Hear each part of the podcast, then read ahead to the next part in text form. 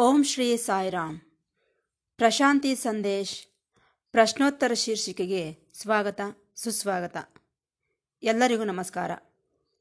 ಪ್ರತಿ ಶನಿವಾರದಂದು ಪ್ರಸಾರವಾಗುವ ಪ್ರಶ್ನೋತ್ತರ ಶೀರ್ಷಿಕೆಯಲ್ಲಿ ಪ್ರೊಫೆಸರ್ ಅನಿಲ್ ಕುಮಾರ್ ಕಾಮರಾಜರವರು ಭಕ್ತರಿಂದ ಬಂದಂತಹ ಪ್ರಶ್ನೆಗಳಿಗೆ ಭಗವಾನ್ ಶ್ರೀ ಸತ್ಯಸಾಯಿ ಬಾಬಾರವರ ದಿವ್ಯ ಉಪನ್ಯಾಸಗಳನ್ನು ಆಧಾರವಾಗಿಟ್ಟುಕೊಂಡು ಉತ್ತರಗಳನ್ನು ನೀಡುತ್ತಿದ್ದಾರೆ.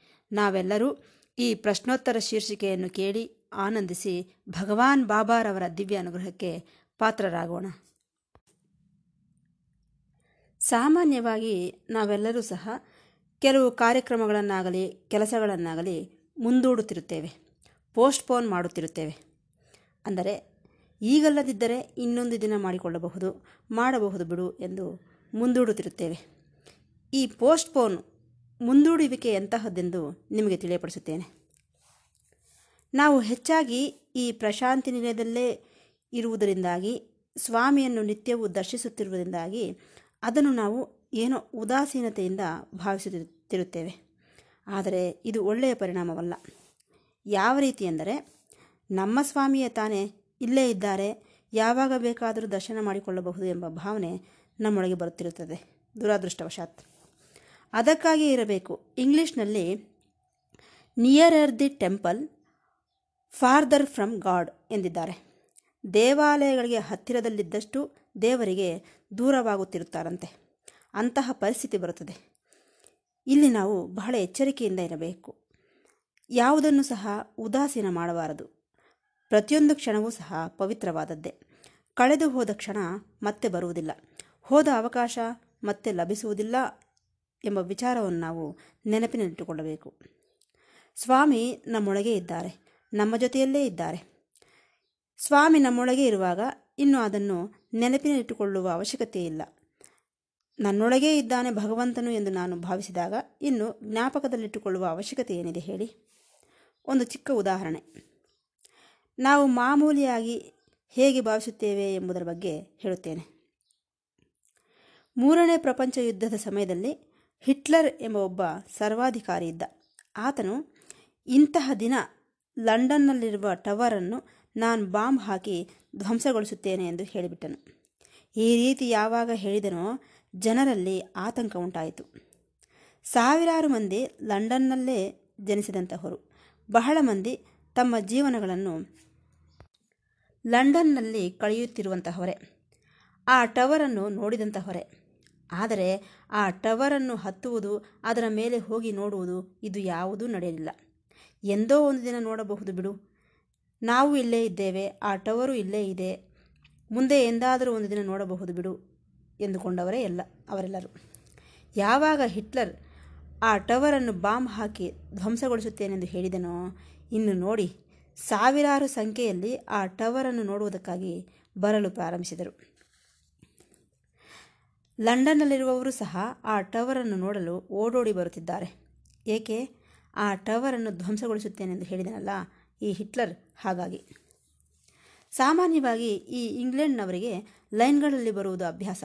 ಆದರೆ ಈಗ ಗುಂಪು ಗುಂಪುಗಳಾಗಿ ಬಂದು ನಾನು ಮೊದಲು ತಾನು ಮೊದಲು ಎಂದು ತಳ್ಳಿಕೊಂಡು ಆ ಟವರನ್ನು ನೋಡಲು ಮುನ್ನುಗ್ಗುತ್ತಿದ್ದಾರೆ. ಅರೆರೆ, ಯಾವತ್ತೂ ಇಲ್ಲ ಈ ರೀತಿ. ಇವತ್ತೇ ಆ ಟವರನ್ನು ನೋಡಿಬಿಡಬೇಕು ಎಂದುಕೊಳ್ಳುತ್ತಿದ್ದಾರೆ ಪ್ರತಿಯೊಬ್ಬರು. ಈ ರೀತಿ ಬದಲಾಗಿಬಿಟ್ಟಿದೆ ಪರಿಸ್ಥಿತಿ. ಏಕೆ ಈ ರೀತಿ? ಇದುವರೆಗೂ ಆ ಟವರ್ನ ಬಗ್ಗೆ ಇಂಟ್ರೆಸ್ಟ್ ತೋರಿಸದೇ ಇರುವವರು ಯಾವಾಗ ಆ ಟವರನ್ನು ಧ್ವಂಸಗೊಳಿಸುತ್ತೇನೆಂದು ಹಿಟ್ಲರ್ ಹೇಳಿದನೋ ಆಗ ಎಲ್ಲರಿಗೂ ಆ ಟವರನ್ನು ನೋಡಬೇಕೆಂಬ ಬಯಕೆ ಹೆಚ್ಚಾಯಿತು. ಅದೇ ರೀತಿ ನಾವು ಸಹ ನೆನಪಿನಿಟ್ಟುಕೊಳ್ಳಬೇಕು. ಈ ಕೆಲಸವನ್ನು ನಾಳೆ ಮಾಡಬಹುದು ಬಿಡು ಎಂದುಕೊಂಡರೆ ಆ ನಾಳೆ ಬಾರದೆ ಹೋಗಬಹುದು. ನಂತರ ನೋಡಿಕೊಳ್ಳ, ನೋಡಿಕೊಳ್ಳೋಣ ಬಿಡು ಎಂದುಕೊಂಡರೆ ಆ ನೋಡುವ ಅವಕಾಶವೂ ಸಹ ಸಿಗದೆ ಹೋಗಬಹುದು. ಆದ್ದರಿಂದ ಏನನ್ನು ಸಹ ಪೋಸ್ಟ್ಪೋನ್ ಮುಂದೂಡಬಾರದು. ದಯವಿಟ್ಟು ಗಮನಿಸಿ. ನಮ್ಮ ಮನಸ್ಸಿಗೆ ಒಂದು ಬಲಹೀನತೆ ಇದೆ. ಯಾವುದು ದೊರಕುತ್ತದೆಯೋ ಸುಲಭವಾಗಿ, ಬಹಳ ಹತ್ತಿರದಲ್ಲಿ ದೊರಕುತ್ತದೆಯೋ ಏನಾದರೂ ಸರಿ, ಅದನ್ನು ಉದಾಸೀನತೆಯಿಂದ ನೋಡುವುದು ಇಲ್ಲೇ ಇದೆಯಲ್ಲವೇ ಎಂದು ನಿರ್ಲಕ್ಷಿಸಿದರೆ ಒಂದು ರೀತಿಯ ಉದಾಸೀನತೆಯ ಭಾವನೆ ನಮ್ಮೊಳಗೆ ಏರ್ಪಡುತ್ತದೆ. ನಿರ್ಲಕ್ಷಿಸುವ ಸ್ವಭಾವ. ಅದೇ ರೀತಿ ನಮ್ಮ ಭಗವಾನರು ಪುಟ್ಟಭರ್ತಿಯಿಂದ ಬೃಂದಾವನಕ್ಕೆ ಹೋದಾಗ ಇಲ್ಲಿನವರಿಗೆ ಬಹಳ ಬೇಜಾರಾಗುತ್ತಿರುತ್ತದೆ. ಇಷ್ಟಕ್ಕೂ ಪ್ರತಿದಿನವೂ ದರ್ಶನಕ್ಕೆ ಬರುತ್ತಿದ್ದೇವೆಯೇ? ಕೊನೆಯವರೆಗೂ ಇರುತ್ತಿದ್ದೇವೆ ಎಂದು ಪ್ರಶ್ನಿಸಿಕೊಂಡರೆ ಅದಕ್ಕೆ ಉತ್ತರವಿಲ್ಲ. ಆದರೆ ಸ್ವಾಮಿ ಬೆಂಗಳೂರಿಗೆ ಹೋಗುತ್ತಿದ್ದಾರೆಂದರೆ ಮಾತ್ರ ಅವರೊಳಗೆ ಒಂದು ರೀತಿಯ ಭಯ ಉಂಟಾಗುತ್ತದೆ. ಇದು ನಮ್ಮ ಮಾನಸಿಕ ಬಲಹೀನತೆ. ನಾವು ಜೀವನ ಪರ್ಯಂತರವೂ ಇಲ್ಲೇ ಇರಬಹುದು. ಆದರೆ ಈ ಮುಂದೂಡುವ ಪದ್ಧತಿ ಇದೆಯಲ್ಲ, ಅದು ಯಾವ ಕಾರಣಕ್ಕೂ ಒಳ್ಳೆಯದಲ್ಲ. ನಾನು ಎಷ್ಟೋ ಮಂದಿಯನ್ನು ಭೇಟಿಯಾಗಿದ್ದೇನೆ. ಅವರಲ್ಲಿ ಎಷ್ಟೋ ಮಂದಿ ಭಕ್ತರು ಎಷ್ಟೋ ಸಾರಿ ಸ್ವಾಮಿ ದರ್ಶನವನ್ನು ಮಾಡಿಕೊಳ್ಳಬೇಕೆಂದುಕೊಂಡೆ. ಆದರೆ ಸಾಧ್ಯವಾಗಲಿಲ್ಲ. ಹೋಗೋಣ ಬಿಡು, ನೋಡಬಹುದು ಬಿಡು ಎಂದುಕೊಳ್ಳುತ್ತಿದ್ದೆವು ಆದರೆ ಈ ದಿನ ಸ್ವಾಮಿ ಶರೀರಧಾರಿಯಾಗಿ ಇಲ್ಲವಲ್ಲ ಎಂದು ದುಃಖಿಸುತ್ತಿರುವವರನ್ನು ನಾನು ಬಹಳ ಮಂದಿಯನ್ನು ಭೇಟಿಯಾಗಿದ್ದೇನೆ. ಈ ರೀತಿ ಚಿಕ್ಕ ವಿಚಾರಗಳಿಂದ ಹಿಡಿದು ದೊಡ್ಡ ವಿಚಾರಗಳನ್ನು ಸಹ ನಾವು ಮುಂದೂಡುತ್ತಿರುತ್ತೇವೆ. ಇದು ಒಳ್ಳೆಯದಲ್ಲ. ಏಕೆಂದರೆ ನಾಳೆ ಎಂದೇ ಎಂದರೆ ಆ ನಾಳೆ ಬಾರದೆ ಹೋಗಬಹುದು. ಅದೇ ರೀತಿ ನಮ್ಮ ಗುರುವಿನ ವಿಚಾರದಲ್ಲೂ ಸಹ ಇದು ಗ್ಯಾರಂಟಿ ಎಂದು ನಾವು ಅಂದುಕೊಳ್ಳಲಾರೆವು. ಉದಾಹರಣೆಗೆ, ಸ್ವಾಮಿ ಬರುತ್ತಿದ್ದಾರೆ. ನಿನಗೆ ಪಾದ ನಮಸ್ಕಾರ ನೀಡುತ್ತಾರೆಂದು ಗ್ಯಾರಂಟಿ ಏನಾದರೂ ಇದೆಯೇ? ನಿನ್ನ ಕೈಯಲ್ಲಿರುವ ಹೂವನ್ನು ತೆಗೆದುಕೊಳ್ಳುತ್ತಾರೆಂಬ ಗ್ಯಾರಂಟಿ ಏನಾದರೂ ಇದೆಯೇ? ನಿನಗೆ ಇಂಟರ್ವ್ಯೂ ನೀಡುತ್ತಾರೆಂದು ಗ್ಯಾರಂಟಿ ಇದೆಯೇ? ಆ ಹೊತ್ತಿನ ದರ್ಶನ ನಿನಗಾಗುತ್ತದೆ ಎಂಬ ಗ್ಯಾರಂಟಿ ಇದೆಯೇ? ಅದೇ ರೀತಿ ಗುರುವಿನ ವಿಚಾರದಲ್ಲೂ ಸಹ ಉದಾಸೀನತೆ, ನಿರ್ಲಕ್ಷ್ಯ ತೋರಬಾರದು. ಮತ್ತೊಂದು ವಿಚಾರವಿದೆ. ಸ್ವಾಮಿ ಎಷ್ಟೋ ಸಾಧನೆಯ ಮಾರ್ಗಗಳನ್ನು ಹೇಳಿದ್ದಾರೆ. ಧ್ಯಾನ ಮಾ, ಧ್ಯಾನ ಮಾಡಿ ಎಂದು ಹೇಳಿದ್ದಾರೆ. ಸರಿ, ನಾಳೆ ಮಾಡೋಣ ಬಿಡು, ಒಂದು ವಾರದ ನಂತರ ಮಾಡೋಣ ಬಿಡು, ಒಂದು ತಿಂಗಳ ನಂತರ ಮಾಡೋಣ ಬಿಡು ಒಳ್ಳೆಯ ಸಮಯವನ್ನು ನೋಡಿ ಧ್ಯಾನ ಮಾಡಲು ಪ್ರಾರಂಭಿಸೋಣ ಎಂದುಕೊಳ್ಳುತ್ತಾರೆ. ಆದರೆ ಆ ಸಮಯ ಬರುವುದಿಲ್ಲ. ಇದೇ ಮುಂದೂಡುವಿಕೆಯಲ್ಲಿರುವಂತಹ ಅಪಾಯ ಎಂದು ನಿಮಗೆ ತಿಳಿಯಪಡಿಸುತ್ತಿದ್ದೇನೆ. ಆದ್ದರಿಂದ ನಾವು ಭಗವದ್ವಾಣಿ ಕೇಳಬೇಕೆಂದರೆ, ಸ್ವಾಮಿ ಸ್ವರ ನಾವು ಕೇಳಬೇಕೆಂದರೆ ಅದನ್ನು ನಿಶ್ಶಬ್ದತೆಯಲ್ಲೇ ಕೇಳಬೇಕು. ಆ ನಿಶ್ಶಬ್ದತೆಯ ಸ್ಥಿತಿಯಲ್ಲಿ ಸ್ವಾಮಿ ವಾಣಿಯನ್ನು ಕೇಳುವುದೇ ಧ್ಯಾನ ಎಂದು ನಿಮಗೆ, ತಮಗೆ ಮನವಿ ಮಾಡುತ್ತಿದ್ದೇನೆ. ಮತ್ತೊಂದು ವಿಚಾರವಿದೆ. ಇದು ಎಲ್ಲರಿಗೂ ತಿಳಿದಿರುವಂತಹ ವಿಚಾರವೇ. ನಾವು ಎಲ್ಲಿದ್ದೇವೆ? ಮೃತ್ಯುವಿನ ಬಾಗಿಲಲ್ಲಿದ್ದೇವೆ. ಯಾವಾಗ ಬೇಕಾದರೂ ಸಾಯಬಹುದು. ಅದು ನಮ್ಮ ಕೈಯಲ್ಲಿಲ್ಲ. ಆದ್ದರಿಂದ ಯಾವುದೇ ಪವಿತ್ರ ಕಾರ್ಯವನ್ನಾಗಲಿ, ಒಳ್ಳೆಯ ವಿಚಾರವನ್ನಾಗಲಿ ನಾವು ಮುಂದೂಡಬಾರದು.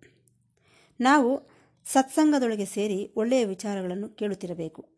ಆ ಸತ್ಸಂಗದ ಮೂಲಕ ನಮ್ಮೊಳಗೆ ಬದಲಾವಣೆಗಳು ಬರಬೇಕು. ಇದೇ ಪ್ರಪಂಚವ್ಯಾಪ್ತಿಯಾದ ಆಧ್ಯಾತ್ಮಿಕ ಚಳುವಳಿ ಎಂದು ತಮಗೆ ಮನವಿ ಮಾಡುತ್ತಿದ್ದೇನೆ. ಇದು ಮೊದಲ ಪ್ರಶ್ನೆಗೆ ಉತ್ತರ. ಅಂದರೆ, ಪೋಸ್ಟ್ಪೋನ್ ಮುಂದೂಡುವಿಕೆ ವಿಚಾರದ ಬಗ್ಗೆ ಹೇಳಿ ಎಂದು ಕೇಳಿದರು ಹಾಗಾಗಿ ಇದರ ಬಗ್ಗೆ ನಿಮಗೆ ಹೇಳಬೇಕಾಗಿ ಬಂದಿತು. ನಂತರದ ಪ್ರಶ್ನೆ. ಯಾರೋ ಒಬ್ಬರು ರಮಣ ಮಹರ್ಷಿಗಳನ್ನು ಕೇಳಿದರು.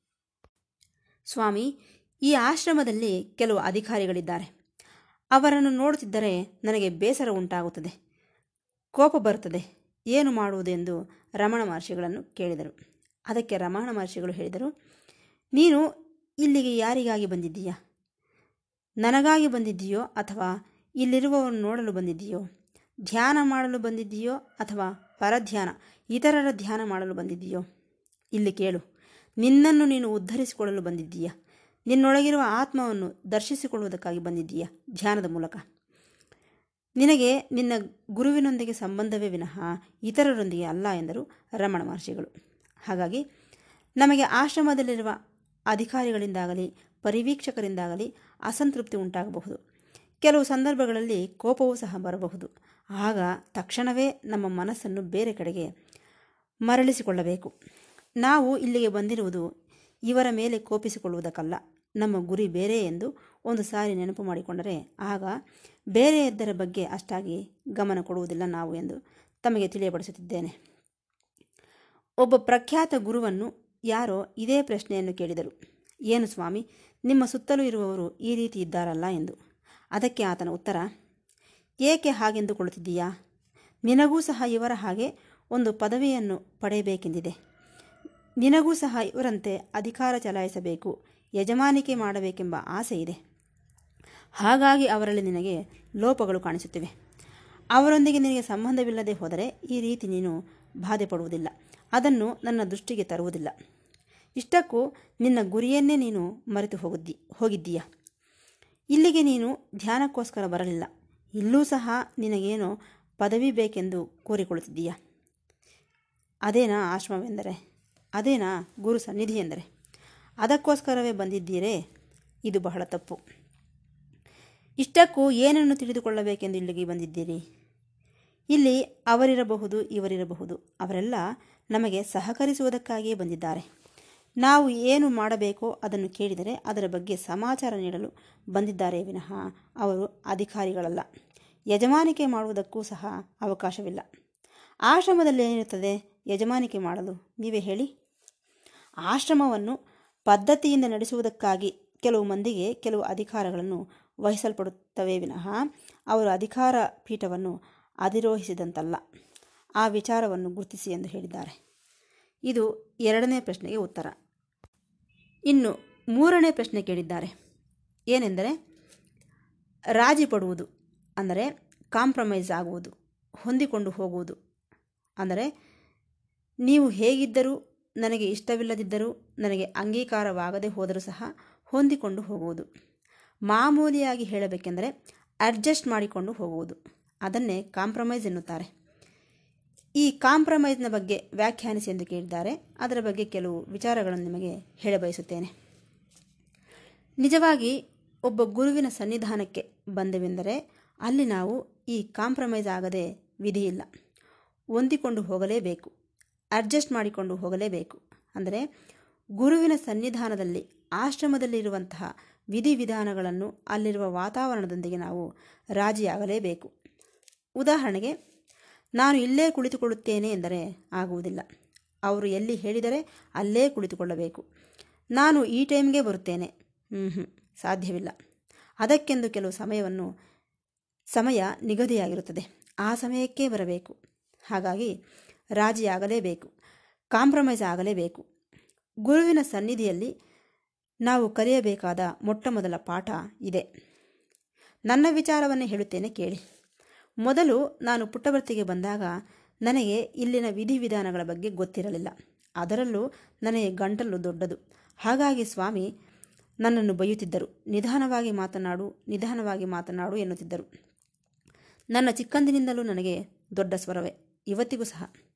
ಹೀಗಿರುವಾಗ ಮೊದಲ ಬಾರಿ ನಾನು ಪುಟ್ಟಭರ್ತಿಗೆ ಬಂದಾಗ ಒಬ್ಬ ಹಿರಿಯ ವ್ಯಕ್ತಿಯನ್ನು ನೋಡಿ, ಹೆಲೋ ಎಂದು ಜೋರಾಗಿ ಕೂಗಿದೆ. ಆತನು ಚಿರಕಾಲದ ಭಕ್ತನು. ಆತನು ನನ್ನ ಹತ್ತಿರಕ್ಕೆ ಬಂದು ನೋಡಿ, ನಿಧಾನವಾಗಿ ಮಾತನಾಡಿ. ಇಲ್ಲಿ ಜೋರಾಗಿ ಮಾತನಾಡಬಾರದು ಎಂದರು.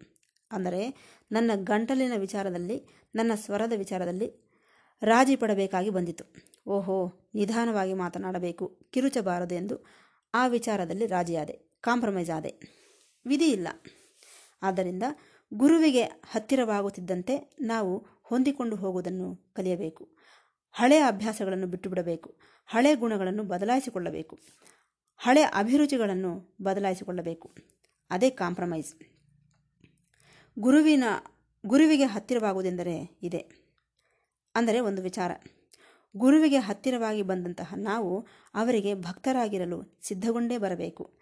ಸ್ವಾಮಿ ಹತ್ತಿರಕ್ಕೆ ಬಂದವೆಂದರೆ ಅವರ ಭಕ್ತನಾಗಿರಲು ಸಿದ್ಧಗೊಂಡೇ ಬಂದಿದ್ದೀಯಾ ಎಂದರ್ಥ. ಆ ಸಿದ್ಧಗೊಳ್ಳುವುದೇ ನೀನು ರಾಜಿಯಾಗುವುದು.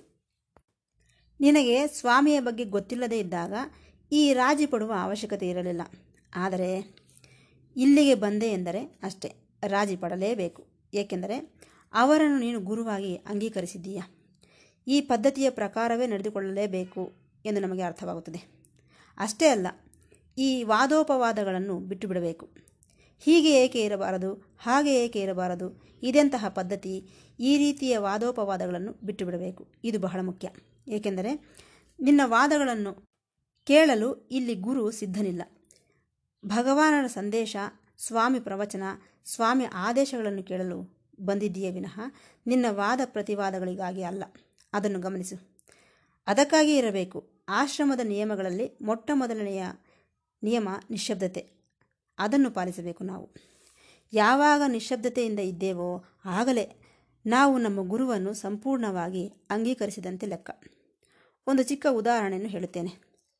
ಸೂಫಿ ಧರ್ಮದಲ್ಲಿ ಒಬ್ಬ ಪ್ರಖ್ಯಾತ ವ್ಯಕ್ತಿ ಇದ್ದ ಆತನ ಹೆಸರು ಹಲ್ ಹಿಲಾಜ್ ಎಂದು. ಆತನು ತನ್ನ ಗುರುವಿನ ಬಳಿ ಹೋದನು. ಆತನ ಗುರು ಯಾರೆಂದರೆ ಜುನಿಯಾದ್. ಸರಿ, ಈ ಅಲ್ ಹಿಲಾಜ್ ತನ್ನ ಗುರುವಾದ ಜುನಿಯಾದ್ ಹತ್ತಿರ ಬಂದಾಗ ಆತನು ತನಗೆ ಏನಾದರೂ ಹೇಳುತ್ತಾನೆ ಎಂದುಕೊಂಡನು ಈ ಹಲ್ ಇಲಾಜ್. ಆದರೆ ಆತನು ಏನೂ ಹೇಳಲಿಲ್ಲ. ಏನೋ ಸನ್ನೆ ಮಾಡುತ್ತಾ ತನ್ನ ಕೈಗಳನ್ನು ತಿರುಗಿಸುತ್ತಿದ್ದಾನೆ ಅಷ್ಟೇ. ಅಷ್ಟೇ ವಿನಃ ಏನು ಮಾತನಾಡಲಿಲ್ಲ. ಆತನಿಗೆ ಕುಳಿತುಕೋ ಎಂದು ಹೇಳುತ್ತಿರುವಂತೆ ತನ್ನ ಕೈಗಳನ್ನು ತಿರುಗಿಸುತ್ತಾ ಸನ್ನೆ ಮಾಡಿದನು. ಈ ಗುರು ಜುನಿಯಾದ್ ಯಾವ ಭಾಷೆಯಲ್ಲೂ ಮಾತನಾಡಲಿಲ್ಲ. ಸರಿ, ಈತನು ಕುಳಿತುಕೊಂಡನು. ಈ ರೀತಿ ಈ ಜುನಿಯಾ ಸನ್ನೆ ಮಾಡಿ ಈ ಹಲ್ ಹಿಲಾಜ್ ಕುಳಿತುಕೋ ಎಂದು ಹೇಳುವುದು, ಈ ಹಲ್ ಇಲಾಜ್ ಅದರ ಪ್ರಕಾರವೇ ಬಂದು ಕುಳಿತುಕೊಳ್ಳುವುದು, ಹೀಗೆ ಎರಡು ವರ್ಷಗಳು ಕಳೆದು ಹೋದವು. ನೋಡಿ ಹೇಗಿದೆ ಎಂದು. ಸರಿ, ಈ ಎರಡು ವರ್ಷಗಳು ಕಳೆದ ನಂತರ ಒಂದು ದಿನ ಈ ಜುನಿಯಾದ್ ಈ ಹಲ್ ಹಿಲಾಸ್ ಕಡೆಗೆ ನೋಡಿ ಒಂದು ಸಾರಿ ನಕ್ಕನು. ಹತ್ತಿರಕ್ಕೆ ಬಾ ಎಂದನು. ತನ್ನ ಪಾದಗಳ ಹತ್ತಿರ ಕುಳಿತುಕೊಳ್ಳಲು ಹೇಳಿದನು. ಹೀಗೆ ಎರಡು ವರ್ಷಗಳು ಕಳೆದು ಹೋದವು. ಇದೇನಪ್ಪ ಹೀಗೆ ಎಂದುಕೊಳ್ಳುತ್ತಿದ್ದಾನೆ ಈ ಹಲ್ ಹಿಲಾಸ್ ಸರಿ, ಎರಡು ವರ್ಷಗಳ ನಂತರ ಈ ಜುನಿಯಾದ್ ತನ್ನ ಹಸ್ತವನ್ನು ಈ ಹಲ್ ಹಿಲಾಸ್ ಶಿರಸ್ಸಿನ ಮೇಲೆ ಇಟ್ಟು, ನೋಡಪ್ಪ, ನೀನು ಬಂದ ಕೆಲಸ ಆಯಿತು. ಹಿಲಾಸ್ ಇನ್ನು ನಿನ್ನ ದಾರಿಯಲ್ಲಿ ನೀನು ಹೋಗಬಹುದು. ಇನ್ನು ಮುಂದೆ ನೀನೇ ಸ್ವತಃ ಪ್ರವಚನ ಕೊಡಬಲ್ಲೆ. ಮುಂದೆ ಮುಂದೆ ನಿನಗೆ ಬಹಳ ಮಂದಿ ಶಿಷ್ಯರು ಏರ್, ಏರ್ಪಡುತ್ತಾರೆ ಎಂದನು ಈ ಜುನಿಯಾದ್. ಅಲ್ಲಿಂದ ಬಂದ ನಂತರ ಆರು ವರ್ಷಗಳ ಕಾಲ ಇಲಾಸ್ ಪ್ರವಚನಗಳನ್ನು ಮಾಡಲು ಪ್ರವ, ಪ್ರಾರಂಭಿಸಿದನು. ಇದು ಬಹಳ ದೊಡ್ಡ ವಿಚಾರ. ಈ ಗುರು ಸನ್ನಿಧಿಯಲ್ಲಿ ಇದ್ದಷ್ಟು ಕಾಲವು ಮೌನದಿಂದ ಗುರುವಿನ ಬೋಧನೆಗಳನ್ನು ಗ್ರಹಿಸಿದ ಈ ಹಲ್ ಹಿಲಾಸ್ ಗುರುವಿನಿಂದ ದೂರ ಹೋಗುವಾಗ ಆತನ ಪಾದ ನಮಸ್ಕಾರವನ್ನು ಮಾಡಿ ತನ್ನ ಕೃತಜ್ಞತೆಗಳನ್ನು ತಿಳಿಯಪಡಿಸಿದನು.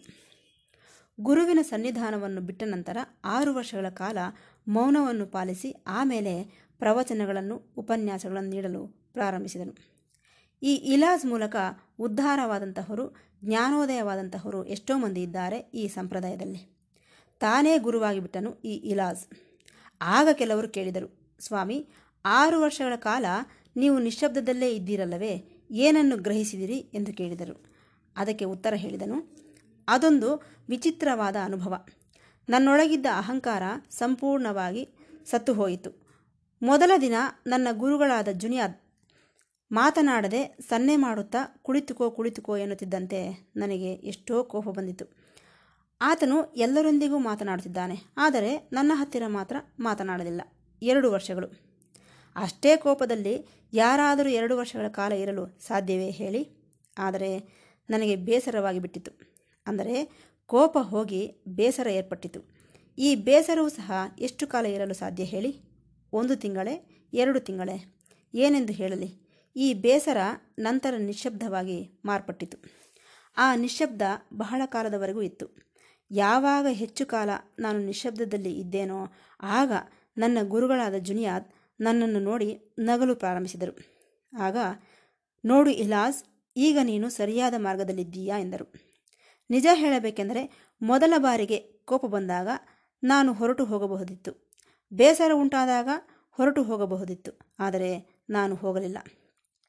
ಹಠ ಹಿಡಿದು ಗುರು ಸನ್ನಿಧಿಯಲ್ಲೇ ಇದ್ದುಬಿಟ್ಟೆ ಅಂದರೆ, ಎಲ್ಲ ಗುರುಗಳು ಹೀಗೇ ಇರುತ್ತಾರೆಂದು, ಎಲ್ಲರೂ ನನ್ನಂತೆಯೇ ತಾಳ್ಮೆಯಿಂದ ಇರುತ್ತಾರೆಂದು ಹೇಳುತ್ತಿಲ್ಲ ನಾನು. ಅದು ನನ್ನ ಉದ್ದೇಶವೂ ಅಲ್ಲ.